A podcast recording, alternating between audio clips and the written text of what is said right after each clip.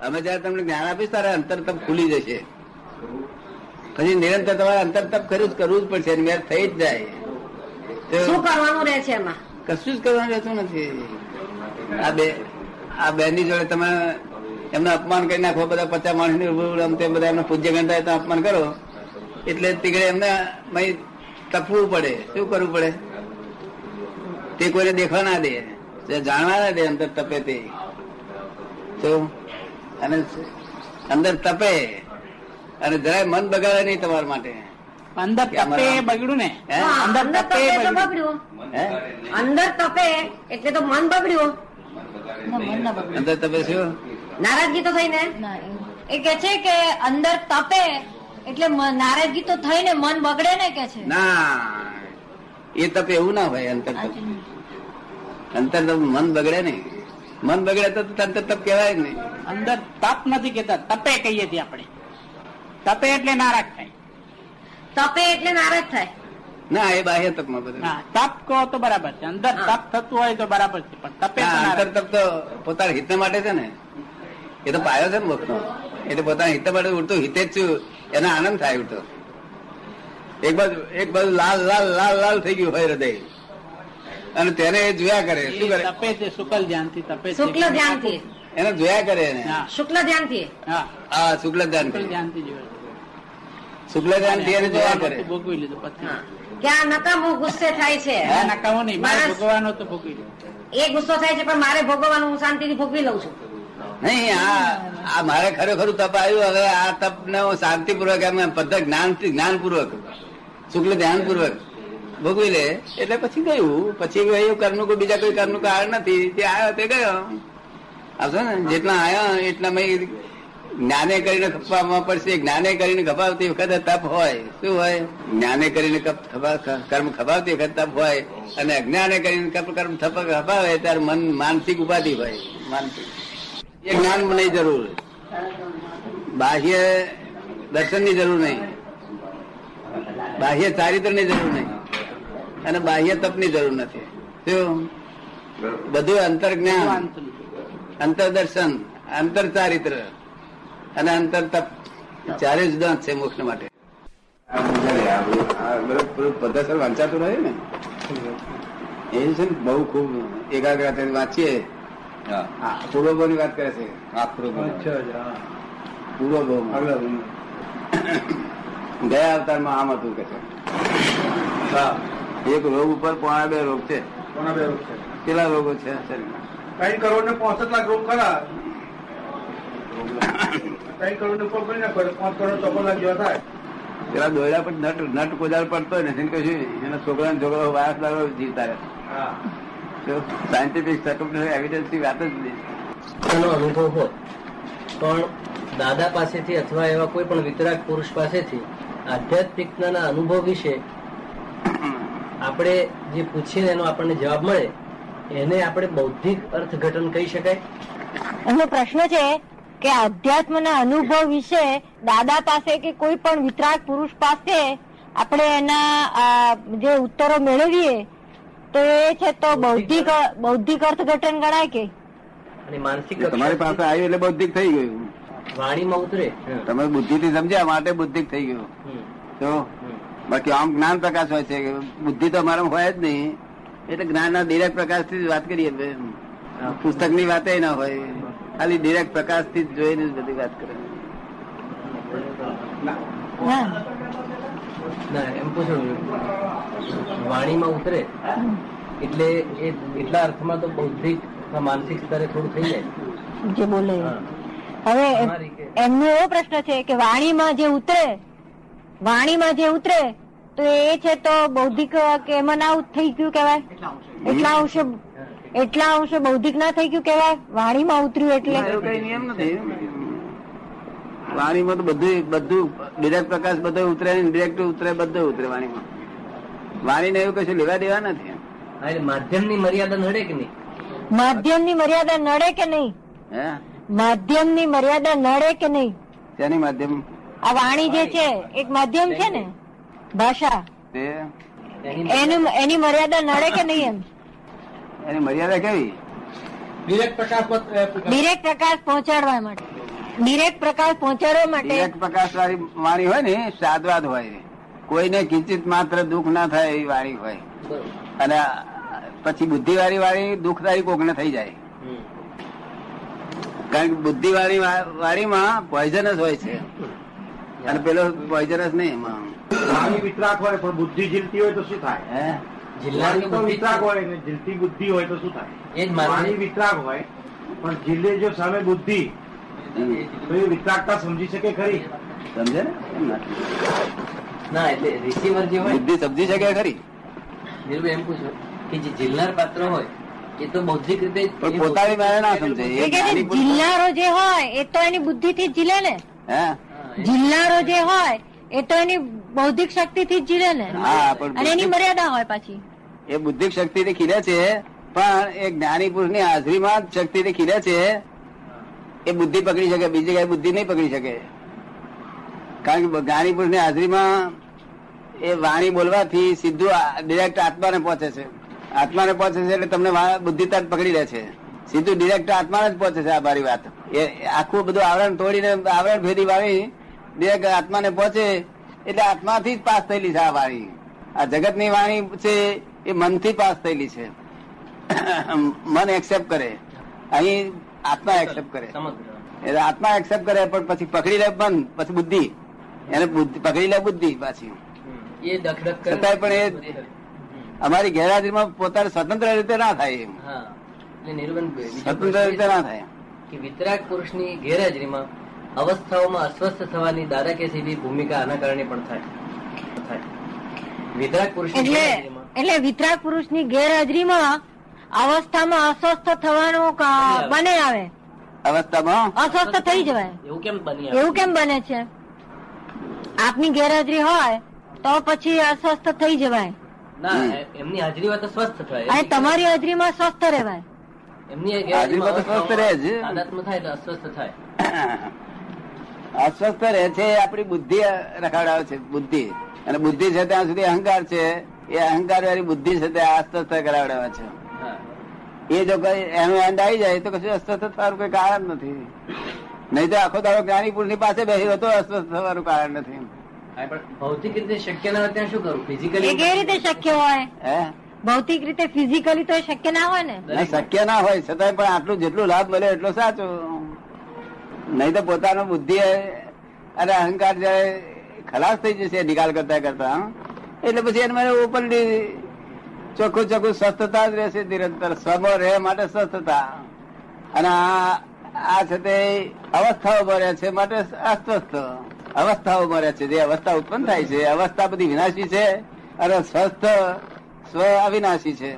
તે અવિનાશી રહે તો સ્વસ્થ રહી શકે. નહીં તો પેલું અસ્વસ્થ થયા કરે. અવસ્થાઓમાં પોતે અસ્વસ્થ રહે છે. એની સભાનતા હોય તોય અસ્વસ્થ રહે છે. એટલી હદે બુદ્ધિનું એમ કે છે કે અવસ્થામાં અસ્વસ્થ રહે છે. એવું જોઈ શકે જાણી એ પોતે જોઈ શકે ને જાણી શકે કે અવસ્થાઓમાં અસ્વસ્થ રહે છે. છતાં પણ એ છતાંય સ્વસ્થ નથી રહેવાતું. એ જોઈ શકે. ના છતાંય છે તો સ્વસ્થ નથી. છતાં છતાંય અસ્વસ્થ જાય નહીં. છતાંય જાય નહીં. એટલું બુદ્ધિનું આવરણ વધારે. એટલું બુદ્ધિનું આવરણ વધારે. હે? એટલું બુદ્ધિનું આવરણ વધારે? ના ત્યાં આગળ શું ન્યાય છે? કે જોનાર છે જે દાદાએ આત્મા આપેલો છે શુદ્ધાત્મા તે જ આ જોનાર છે બધો. તે રૂપે આપણે રહીએ તો કશું ભાનગડ નથી. નહીં તો સ્વસ્થ ના સ્વસ્થ જોવા જઈએ તો બહાર બહાર નથી આવ્યો. એની ચાવી કઈ? એની ચાવી? એની ચાવી કઈ? ચાવી અસ્વસ્થ થાય આ બધાનો અસ્વસ્થ થાય કે સ્વસ્થ થાય બેવનો જાણકાર શુદ્ધાત્મા છે. શુદ્ધાત્મા છે. અસ્વસ્થ થાય છે એટલે પોતે એમાં એમાં હાથ ગાલે છે ફોરિડમાં ફોરિડમાં હાથ ના ગાલવો જોઈએ એને. શું સ્વસ્થ થાવ કે અસ્વસ્થ થાવ અમારે જાણ્યા હાથે કામ છે. આ બધી પૂતગલિક અવસ્થાઓ છે. અને પૂતગલિક અવસ્થાને જે જાણે, એ શુદ્ધાત્મા કહેવાય. પૂતગલિક એટલે પૂરણ ગલન થયેલી. જે અસ્વસ્થતા તમે આવે ક્યારે? કે પૂરણ થયેલું હોય તો જ અત્યારે આવે, તો ગલન થઈ જાય અત્યારે આવીને. રસોડામાં પેટેલ દાજે કઈ કઈ. રસોડામાં બેઠા એટલે હાથ તો દાજે ને કઈ કઈ હા એમ હાથ ગાલ્યો પછી ફોરેનમાં હાથ ગાલ્યો દાજા કે રહે જ નહીં. રસોડું વસ્તુ જેવી છે. એ અમે હાથ ના ગાલીએ અમે અને બીજાને કહીએ કે હાથ ના ગાલશો. કારણ કે આમ જે ફળ મળવાનું તે તો મળવાનું જ છે. ઉપરાંત તેના હાથ ગાળ્યો તેનું ડબલ ફળ મળે છે. બે ખોટ ખાય છે. એક જ ખોટ ખાવ ને આપડે શું અસ્વસ્થ ચંદ્રકાંત ભાઈ છે. અસ્વસ્થ છે એવું તમારે જાણ્યા કરવાનું અસ્વસ્થ છે. એ પાંચ કલાક પછી ખરાબ થઈ જશે. બે ખોટ નહીં જાય. જોયા કરશો તો. અને જેટલું વધારે અસ્વસ્થ જેટલો સમય ખેંચાય એટલું આવરણ વધારે કહેવાય. અસ્વસ્થતાનો સમય જેટલો વધારે ખેંચાય એટલું વધારે આવરણ કહેવાય.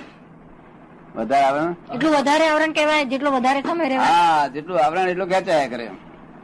પણ જો તમે શુદ્ધાત્મા તરીકે જોજો કર્યા કરો ને તો એ ગમે એટલું આવે જલ્દી ઉડી જાય છે બરાબર એનો ઉકેલાઈ જાય. અને તેમાં પોતે હાથ ગાલા ગયો તો મારી માથાકૂટ ઉપર થાય. પછી કરી આપે દીદી જય સચિદાન વિતરાક વિતરાક પુરુષો શારીરિક આધી વખતે પોતાની જાતને કેવી રીતે એ મુક્ત રાખે છે? આ પૂછીએ એટલે જ આ વિતરાગ પુરુષો શારીરિક દુઃખ આવે દાખલા તરીકે આપનું છે. આ પગનું થયું. હમણાં એમાં છે તો પોતે કેવી રીતે મુક્ત રહે છે? વેદના તો એવી જ થતી વેદના તો એવી જ થાય ને? બધાને જેવી. થાય છે એવી જ થાય ને? એમને બધું સામીપણું સામીપણું ના જે દસ્તાવેજ છે થોડું ફાડી નાખેલા હોય. જે બાલકીપણાના દસ્તાવેજ છે કે આ મન મારું છે એ દસ્તાવેજ ફાડી નાખેલો બુદ્ધિ મારી છે દસ્તાવેજ ફાડી નાખેલો આ વાણી મારી છે દસ્તાવેજ ફાડી નાખેલો શું કે આ છે ટેપ રેકર્ડ છે એવું કે ઓરિજિનલ ટેપ રેકર્ડ આ દેહ મારો છે દસ્તાવેજ ફાડી રાખેલો હોય. એટલે પછી શું કે કે ભાઈ આ પબ્લિક ટ્રસ્ટ છે. શું કે? પબ્લિક ટ્રસ્ટ હા એટલે પછી એમને બીજું અસર કેટલી થાય? કે આ પબ્લિક ટ્રસ્ટ પૂરતી થાય આ દેહની થાય. અત્યારે ડાયર દુખતી હોય ને તો અસર થાય. અને ગાળો પડે ગમે એટલી ગમે એટલું ગાળો પડે અપમાન કરે પૈસાનું ખોટ જાય તે કઈ અસર ના થાય. વિતરાગ પુરુષનું તાદા તાદાત્મ્ય પૂર્વકનું તાટસ્થ કહેવાય? તાદાત્મ્ય? એમનું તાદાત્મ્ય પૂર્વકનું તાટસ્થ્ય એ વિતરાગ પુરુષની સ્થિતિ કહેવાય? તાદાત્મ્ય પૂર્વકનું તાટસ્થ્ય તટસ્થતા. તટસ્થતા. તાદાત્મ્ય. પૂર્વકનું એકલું તટસ્થતા કહેવાય. કહેવાય એ તાદાત્મ્ય પૂર્વક અત્યાર સુધી જે અમલ લાગુ થાય છે ને એ શુદ્ધાત્મા લાગુ થઈને બોલો છો ને? તો બરોબર છે વાક્ય જો એ તટસ્થતા એટલે બિલકુલ તટસ્થતા આમાં જરાય પક્ષપાત ના હોય. પણ તો તાદાત્મ વિહીન નહીં એમ. તાદાત્મતા વગરની નહીં એમ. શું કે છે? એટલે તાદાત્મતા વગરની નહીં એમ. તાટસ્થ ખરું. તાટસ્થ્ય ખરું પણ તાદાત્મ્ય વિહીન નહીં. તાદાત્મ્ય વગર તો થાય જ નહીં. તન્મયાકાર એકાકાર તાદાત્મ્ય એકાકાર અભેદ ભાવ ભિન્નતા નહીં એમનો પ્રશ્ન એ એ ટાઈપનો હતો એવું જાણવા માંગે છે કે હવે તમારું જે તાદાત્મ્ય પણ છે, તો હવે ધારો કે આ દેહનું છે, તો આ દેહને અહીં વાગ્યું હોય, તો તમને ત્યાં જ તમારે જાણમાં આવે તમે અહીં વાગ્યું છે એવું નાખો એટલે જે અમને છે એવું જ તમને હોય એ પ્રમાણે. ત્યાં તાદાત્મ્ય હોય. પણ છતાં છતાં માનસિક રીતે દુઃખ ન થાય ત્યાં આગળ તમે એક તટસ્થતા હોય. ના અમને તાદાત્મ્ય ના હોય. દેશ હોય તાદાત્મ્ય નહીં.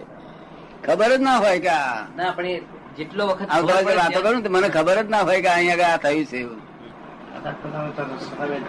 એટલે પછી અહીં જોઈએ ત્યારે ખબર પડે. બાકી ખબર જ ના હોય એવું. પાડોશી જેવું લાગ્યા કરે. પાડોશી જેવું થયું હોય ને. તો એ પાડોશી દ્વૈત થયો કે નહીં દાદા? પાડોશી દ્વૈત થયો ને. પાડોશી એટલે દ્વૈત થયો ને? The બીજો થયો. ને એટલે? એ બીજો નહીં પણ એના જેવું અસર રહે. જેમ આપણે પાડોશી પાડોશી કશું થયું હોય એના જેવું પાડોશી પાડોશી થયું તેમ આપણને પેલી અસર ના રહે ને.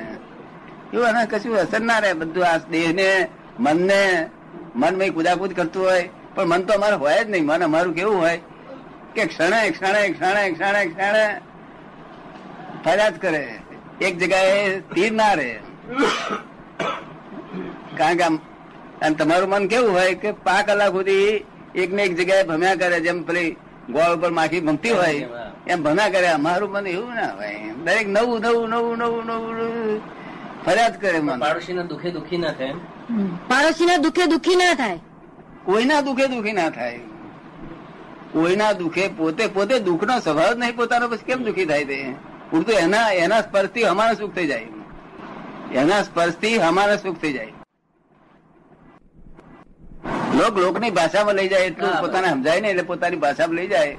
પોતાની ભાષાનું વાક્ય જ નથી આમાં. આ ચારિત્ર છે તે આ વ્યવહાર ચારિત્ર છે ને સાધુ આચાર્ય બધા દેહનું ચારિત્ર બધું. એ ચારિત્રથી મળીને તે આત્મ ચારિત્ર સુધીની ચારિત્ર છે. છેલ્લામાં છેલ્લું જ્ઞાન દર્શન ચારિત્ર અને તપ. એ ચારિત્ર આ ચારિત્ર બધાના ફોટા પડે. પેલા ચારિત્ર નો ફોટો ના પડે. જે છેલ્લી ક્રિયાઓ છે જ્ઞાન દર્શન ચારિત્ર તપ એ ચારે નો ફોટો પડે નહીં. અને આ બધાનો ફોટો પડે. છેલ્લું તપ કયું? છેલ્લું તપ કયું? હા? છેલ્લું તપ કયું? છેલ્લું તપ અત્યારે તમને કહ્યું હોય ને કે ભાઈ એક માણસ ગાળો ભરતો આવતો હોય તો તમને શબ્દ યાદ આવે મારો આજ્ઞા આપેલી. કે સંભાવ નિકાલ કરવાનો છે. સમજો ને? એવું સંભાવ નિકાલ કરવાનો શબ્દ હોય છે ને આપેલો તે એ પ્રમાણે બોલવું એ પ્રમાણે નક્કી કરવું સંભાવ નિકાલ કરવો છે એવું. એનું નામ તપ છે. તે તપસ થાય. સમજ પડે ને? તપસ થાય તે તપ એટલે તપવું. આ આ સ્થૂળ તપ કહેવાય. બાહ્ય તપ બધા બાહ્ય બાહ્ય તપ છે. એ બધા સ્થૂળ કહેવાય. એના ભૌતિક સુખો મળે. અને આંતરિક તપ એ સૂક્ષ્મ તપ છે. તેનો તે- તેનું ફળ મોક્ષ મળે. અત્યારે ચંદ્રકાંત પર કોઈ ગાળ પડી તો મહી મન બુદ્ધિ બધું તપે. શું થાય? એ તપને એ જોયા કરે. એનું નામ એ એ- એ- એનું નામ સૂક્ષ્મ તપ કહેવાય. એ તપને જોયા કરે ઠંડુ થતા સુધી જોયા કરે એનું નામ સૂક્ષ્મ તપ. આપણે સમજમાં આવ્યું આ? હું કહેવા શું માંગુ છું. આવું વહુને વડવડ કરતી હોય તો વહુ ડાપણ વાળી હોય તો સૂક્ષ્મ તપ બધું બહુ મૂલ્ય કરે છે. શું? હિન્દુસ્તાનમાં માં તપ એની મારે મફતમાં ઘેર બેઠા મળે. સાસુ ઘેર બેઠે ગંગા શું કે છે? સાસુ ઘેર બેઠા ગંગા છે. ઘેર બેઠો ગંગા બધી પણ લાભ ઉઠાવતા નથી ને. હા અને સરસ્વતી નો યોગ થાય જીવ ઉપર.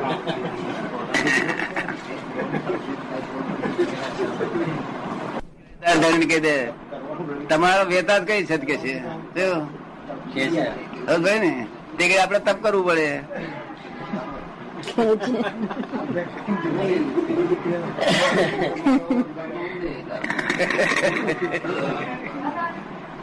આપણા વિજ્ઞાનમાં દાદા તપ કરવાનું ક્યાં આવ્યું હે? આપણા વિજ્ઞાનમાં તપ કરવાની જગ્યા કઈ આવી? તપ કરવું એટલે શું? કે પાછલો જે હિસાબ ચૂકવવાનો ને? ચૂકવતી વખતે મીઠાશે આવે.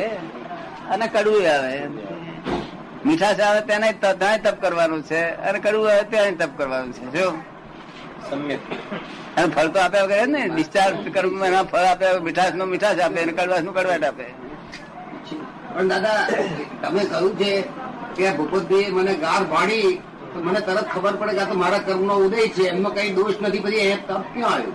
એ તો એ નથી એ તપ પણ કઈ તપ લાલ લાલ થઈ જાય છે હૃદય લાલ લાલ. શું છે? તો જ્ઞાન કહેવાય એ જ્ઞાનથી તપ કરવાનું થયું. તપ કરવાનું એટલે શું? પોતાનું તપ કરવું નથી પડતું. મય મન બુદ્ધિ તપે છે. મન બુદ્ધિ જે તપી રહ્યું છે તેને ક્ષમતાપૂર્વક જોયા કરવાનું નામ તપ કહેવાય. એને ક્ષમતાપૂર્વક જોયા કરવાનું. તન્માયાકાર નહીં થઈ જવાનું. આ જગત ના આખું મન બુદ્ધિ તપે તર પોતે તપી જાય એમ. અને આ તપે નહીં જોડે. એ સૂક્ષ્મ તપ કહેવાય. મન બુદ્ધિ તપી જાય કે ના તપી જાય? તપે એ પોતાની અધૂરી પણ રહ્યું. તપુ તપ એ અપૂર્ણતા કહેવાય એમ પૂછો હા. તપ તપ જ્યાં સુધી તપવું પડે તપ કરવું પડે ત્યાં સુધી નહીં પડતું તપ સ્વાભાવિક રીતે થાય આ છે. જ્યાં સુધી કહેવાય ને સ્થિતિ. જ્યાં સુધી તપ થાય છે ત્યાં સુધી અધૂરી કહેવાય અપૂર્ણતા કહેવાય. અવસ્થા અપૂર્ણ કહેવાય. ત્યાં સુધી એની અપૂર્ણતા આ અવસ્થા અપૂર્ણ કહેવાય. અપૂર્ણ તો ઠેર સુધી કેવા જ્ઞાન થતા સુધી અપૂર્ણ જ કહેવાય. મારું અપૂર્ણ કહેવાય અને તમારું અપૂર્ણ કહેવાય. શું બંનેમાં ફરક કેવા દાદા પણ તમારું મારું. પણ તમને ફેર છે. તમને તપ ના થાય. તમારે તપવું ના પડે? હૃદય લાલ લાલ ના થઈ જાય. અમારે થાય. થઈ જાય. એવું ના થાય તમારે જેવું ના થાય. પણ અરે અમુક ના થાય એવું. એમને અમને અમુક વખત નહીં થતું ને કશું. તમને તો કશામાં ના થાય. ના પણ ના થાય પણ તો છતાં તપ કહેવાય. શું ના થાય સૂક્ષ્મતમ અવસ્થાને પણ અપૂર્ણ ના નહીં. કેવલ જ્ઞાન સુધી હવે આ આ પગ છે. અહીં મૂકીને આખી રાતના આને આ પોઝિશનમાં સુઈ રહેવાનું. એટલે બધા પાહો તપે બધું તપે. એ દાદા શારીરિક થઈ એ બીજો પોઈન્ટ આવી ગયો. બુદ્ધિ કુદાકુદી કર્યા કરે એટલે જેટલું તપવાનું થયું એટલું અધૂરાપણું થયું ને પોતાનું. પોતાની જાગૃતિનું. હે? પોતાની જાગૃતિ અથવા પોતાની જ્ઞાન દશાને અઘરું પણ થયું ને એટલું? એ તપ કરવાથી પોતાનો આ જ્ઞાન દશા વધારે વધારે ડિગ્રીમાં વધે છે. ત્રણસો સાત ડિગ્રી પૂરી કરવાની છે. ત્યારે બધા બસો અઢીસો થઈ હોય ત્રણસો થઈ હોય હવા ત્રણસો થઈ હોય તેમ વધતું જાય છે એમને તપ કરતું જાય તપવાથી એ પરિશુદ્ધિ થાય છે એમ પરિશુદ્ધિ તપવાથી પરિશુદ્ધિ થાય છે એમ. તપવાથી આ જે સોનાને જેમ શુદ્ધ કરે છે ને એ તપ છે તે છેલ્લું શુદ્ધ શુદ્ધતા લાવે છે. બરોબર સોનું ના કહેવાય પૂર્ણ સોનું ના કહેવાય. ત્યાં સુધી પૂરેપૂરું સોનું ના કહેવાય ને સો ટચનું ના કહેવાય ને. પૂરેપૂરું શું? સો ટચનું સોનું ના કહેવાય ને ત્યાં સુધી. સો ટચ તો હોય ના શું?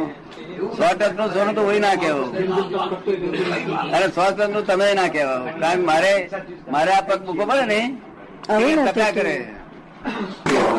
બે તપે કે એ તપ કરવું જ પડે જ્ઞાની નહીં બધાને એ તપ કરવું પડે. તપને કરવું અને સમજથી થવું એમાં શું ફેર?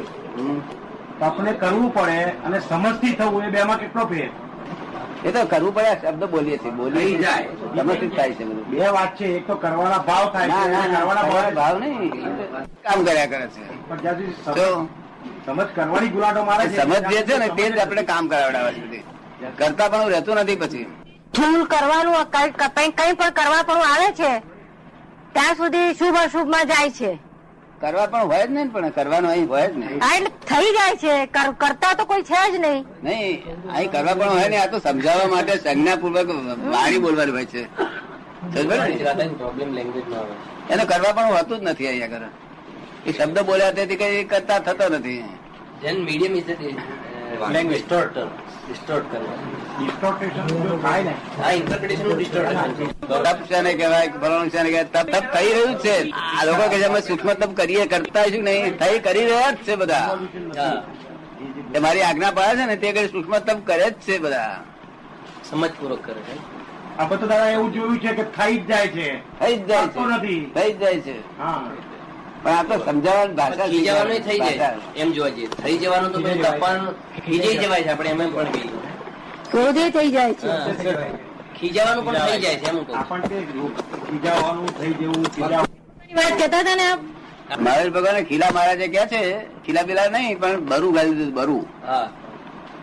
આ બરુ હોય છે ને જંગલોમાં તે પેલા ભરવાના છોકરા આમ ગાલી દીધેલું. ગોપાલે તે અંદર આર પાર પેસી ગયેલું ભાઈ પેલા નાર તોડીને. અને પછી એ લોકો બીજા કોઈ ભાગ્યા લીધું છે ભગવાનને? શું પણ પેલું મય વેદના રહ્યા કરે. એટલે ઘણા માણસો વિચાર પડી ગયા કે ભગવાનના મળા ઉપર શલ્ય કેમ દેખાય છે? નિશલ્યતા હોય કેવી હોય? નિશલ્યતા. મુક્ત ભાવ એવા હોય એવા જ હોય ભગવાન તો જો? છતાં શલ્ય કેમ દેખાય છે?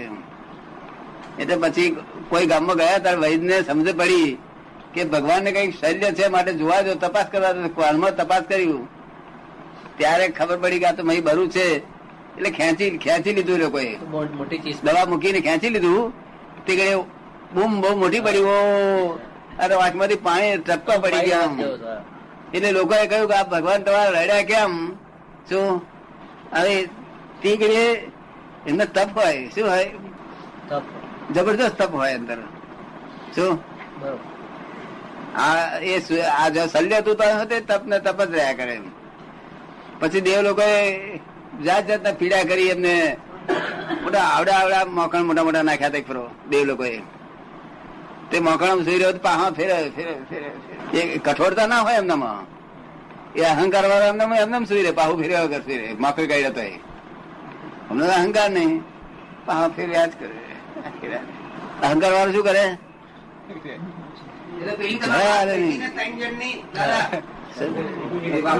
અને આ તો અહંકાર નહીં એટલે સહજ ભાવ દેહ જેવું થયા કરે થયા જ કરે. આખી રાત પાહો કશીને કાઢીને ભગવાન કાઢતા હતા. આ બધું સૂક્ષ્મ ભાવ તપ જ બધું કરવું પડે. પરમહંસ રામકૃષ્ણ નિર્વેણ પૂછો.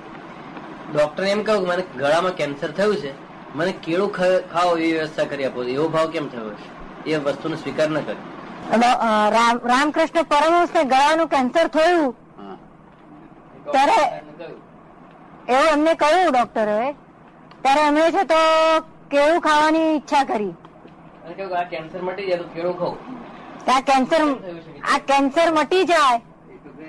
તો કેન્સર કેન્સર મટી જાય તો હું કેવું કહું તો એમને આવી ઈચ્છા કેમ થઈ ગઈ હશે? વિતરાગ છે તો? વિતરાગ તો બધી ના ના ઈચ્છા બધી થાય ઈચ્છા. રામકૃષ્ણ પરમહંસને વિતરાગ કહેવાય ને. વિતરાક ને? વિતરાગ કહેવાય ને. વાણી પરથી ઓળખાય કે આ વિતરાગ છે કે વિતરાગ સમજ પડે ને રામકૃષ્ણ પરમહંસ મહાન સંત પુરુષ કહેવાય મહાન સંત પુરુષ. શું? કોઈ દુઃખ ના દેખાય. દુઃખ એ તો એ એ તો એમની કરુણા કઈ રીતે વહે મહા- મહાવીરની? ની કરુણા કઈ રીતે વહે? એ કરુણા તો કેવી? બિલાડી ઉંદરની પાછળ પડી હોય તો ઉંદર ઉપર એ કરુણા અને બિલાડી ઉપર એ કરુણા. અને બિલાડી પાસે કૂતરું પડ્યું હોય તેની ઉપર એ કરુણા. કૂતરાની પાસે કોઈ માણસ ડોગલી પાસે પડ્યો તેની ઉપર કરુણા. એટલે વિયેટનામ પર પણ કરુણા અને ચીન ઉપર પણ કરુણા. એવો ચીન ઉપર એ કરુણા અને વિયેટનામ ઉપર એ કરુણા ચીન ઉપર એ કરુણા અને વિયેટનામ ઉપર એ કરુણા. આ બધા પર કરુણા. કારણ કે આ થતે ઉંદર આનો આ ફળ ભોગવી રહ્યો છે આ બિલાડી ફળ ભોગવશે તેનું દુઃખ એમને કરુણા ઉત્પન્ન થાય બિલાડી ફળ ભોગવશે આનું એનું છે તે ઉત્પન્ન થાય એમને. એટલે બધું બધું કરુણા જ દેખાય એમને અને ખરેખર કોઈ ભગવાનની ભાષામાં આ જગતમાં કોઈ મરતો નથી ને જીવતોય નથી. મારતો એ છેલ્લી ભાષા ભગવાનની. શું કે છે? કૃષ્ણ ભગવાનની ભાષામાં કોઈ મરતો નથી જીવતો નથી. આ ભ્રાંત લોકોમાં ભાષામાં જ આ બધું મરે છે જીવે છે ને. આ બધું જે છે તે ભ્રાંત ભાષામાં ભગવાનની ભાષામાં કોઈ મરતો જીવતો તો એ અંતિમ અંતિમ બ્રાહ્મી અવસ્થા કહેવાય ને ગીતા પ્રમાણે. કારણ કે એમાં એ જ વર્ણન ગીતા પ્રમાણે અંતિમ બ્રાહ્મી અવસ્થા કહેવાય ને? સ્થિત પ્રજ્ઞતા- પ્રજ્ઞતાની અંતિમ બ્રાહ્મી અવસ્થા. ત્યારે ગીતામાં જે કહ્યું છે જે આ મરતો નથી ને કોઈ જીવતો નથી. ને મારતો નથી. સ્થિત પ્રજ્ઞા એ બહુ જ વિવેક સદવિવેક વાળો દશા છે. જાગ્રત દશા સદવિવેક વાળી જાગ્રત દશા છે. શું? અનુભવ કરતી કરતી આવે ઉપર. અનુભવ કરતી કરતી.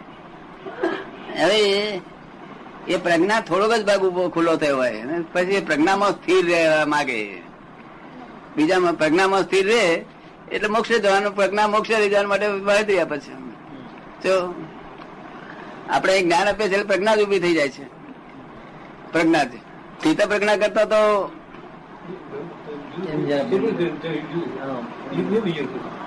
જનક વિજય દશા ઊંચી હતી ચિત્ત પ્રજ્ઞા કરતા. ચિત્ત પ્રજ્ઞા આદમી કોઈ હોય તેના કરતા જનક વિદેયની દશા ઊંચી હતી. કરુણા ચિત્ત પ્રજ્ઞતામાં કરુણા અંતર્નિહિત છે. સ્થિત પ્રજ્ઞ દશામાં સ્થિત પ્રજ્ઞ દશામાં કરુણા અંતર્નિહિત છે. છે? ચિત્ત પ્રજ્ઞા દશા ને છે હજુ બુદ્ધિ એને, છે તે ત્યાં દયા હોય. શું કહ્યું? દયા. ચિત્ત પ્રજ્ઞા દશામાં દયા હોય. કરુણતા ના ખુલે ના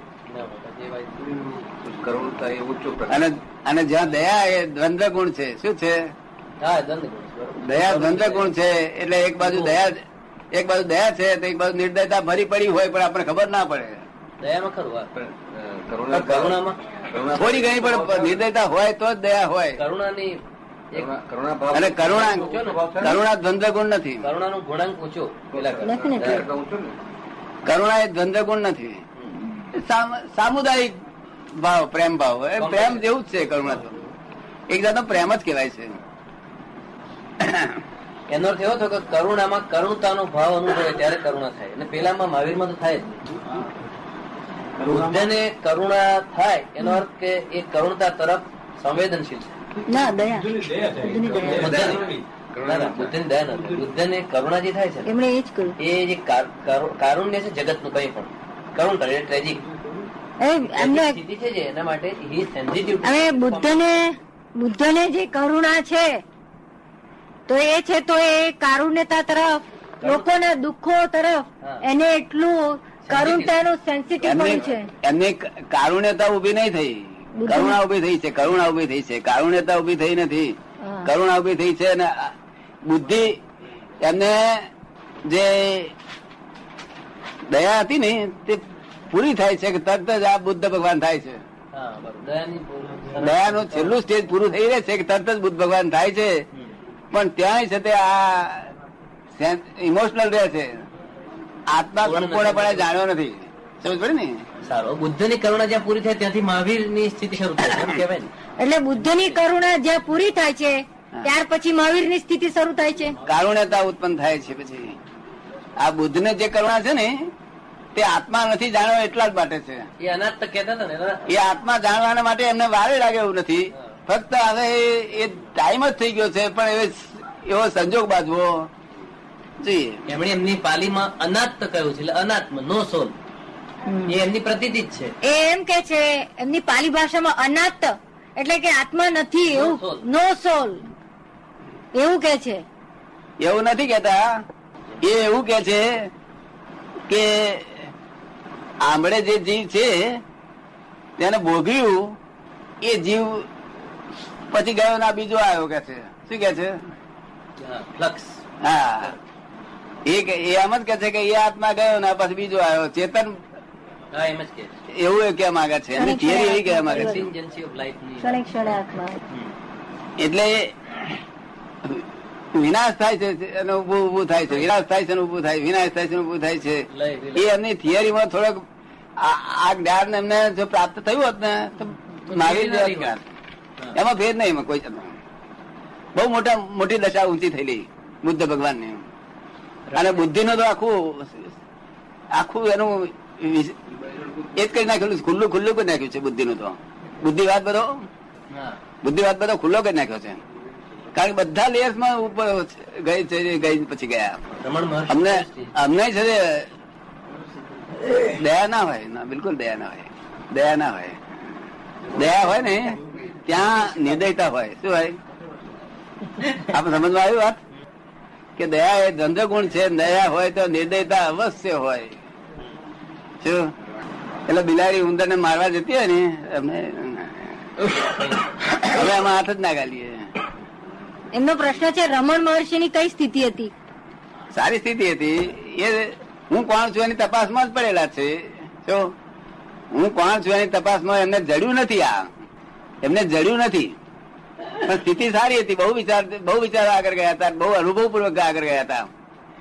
પોતે સ્થિરતા, સ્થિરતાનો અનુભવ કરી કરી કર્યો હતો કે આ કેવી રીતે જગત ચાલ્યા કરે છે? સ્થિરતાથી અનુભવ કરી કરી કર્યો. સ્થિર રહીને પોતે અહીં અહંકારથી ડખો નથી કર્યો. નથી કરે એ સમજવા જેવું છે એમનું. એમનું એટલું બધું સમજવા જેવું છે. એ સ્થિતિ જુદી લાગે છે. પરમહંસ કરતા આમની સ્થિતિ જુદી લાગે છે ઊંચી લાગે છે. રામકૃષ્ણ પરમહંસ કરતા આમની સ્થિતિ રમણ મહર્ષિની ઊંચી લાગે છે. હા ઊંચી લાગે છે ઊંચી લાગે છે. પણ રામકૃષ્ણ પરમહંસની એમની દાનત એમના વિચારો એમનો ભાવ એ જલ્દી મોક્ષ અપાવડાવે એવો હતો. શું હતું? એ ભક્તિ માર્ગે તમે રમણ મહર્ષિ બહુ સ્પીડી સ્પીડી પ્રાપ્ત કરી શકે એવું હતું. અને માતાજી જોડે સ્થિરતા આટલી બધી હમણાં માણસ બહુ સ્ટેરી માણસ હતા બહુ સ્ટેરી માણસ અને બહુ સારું પ્રગતિ બહુ સારી પાડી હતી. બહુ સારી પ્રગતિ. બીજો અનુભવ બહુ હતો. ભલે હું કોણ છું એ જણાયું ના હોય પણ બીજો અનુભવ એટલે પોતે જે જે થયા તેને જોયા જ કરતા હતા. બીજું માથાકૂટ નહીં ડખો નહીં કરતા હતા. એમાંથી બહુ અનુભવ થયા એમને. અને અમને ડખો તો નતો રામકૃષ્ણ પરમહંસ એટલે બહુ ઊંચી દશા સારી દશા કહેવાય. અને માતાજીનું આટલું બધું એ હતું એમની પર કૃપા. પણ સરળ માર્ગ બહુ સરળ બહુ સરળ. આ બે મહાત્માઓ બહુ સમજવા જેવા છે એ બે મહાત્માઓ. બાકી બીજા બધે આગળ છે તે એટિકેટ છે ને ત્યાં ધર્મ નથી. આ બે મહાત્માની પાસે એટીકેટ જેવી વસ્તુ હતી. એટિકેટ તમે સમજે ને?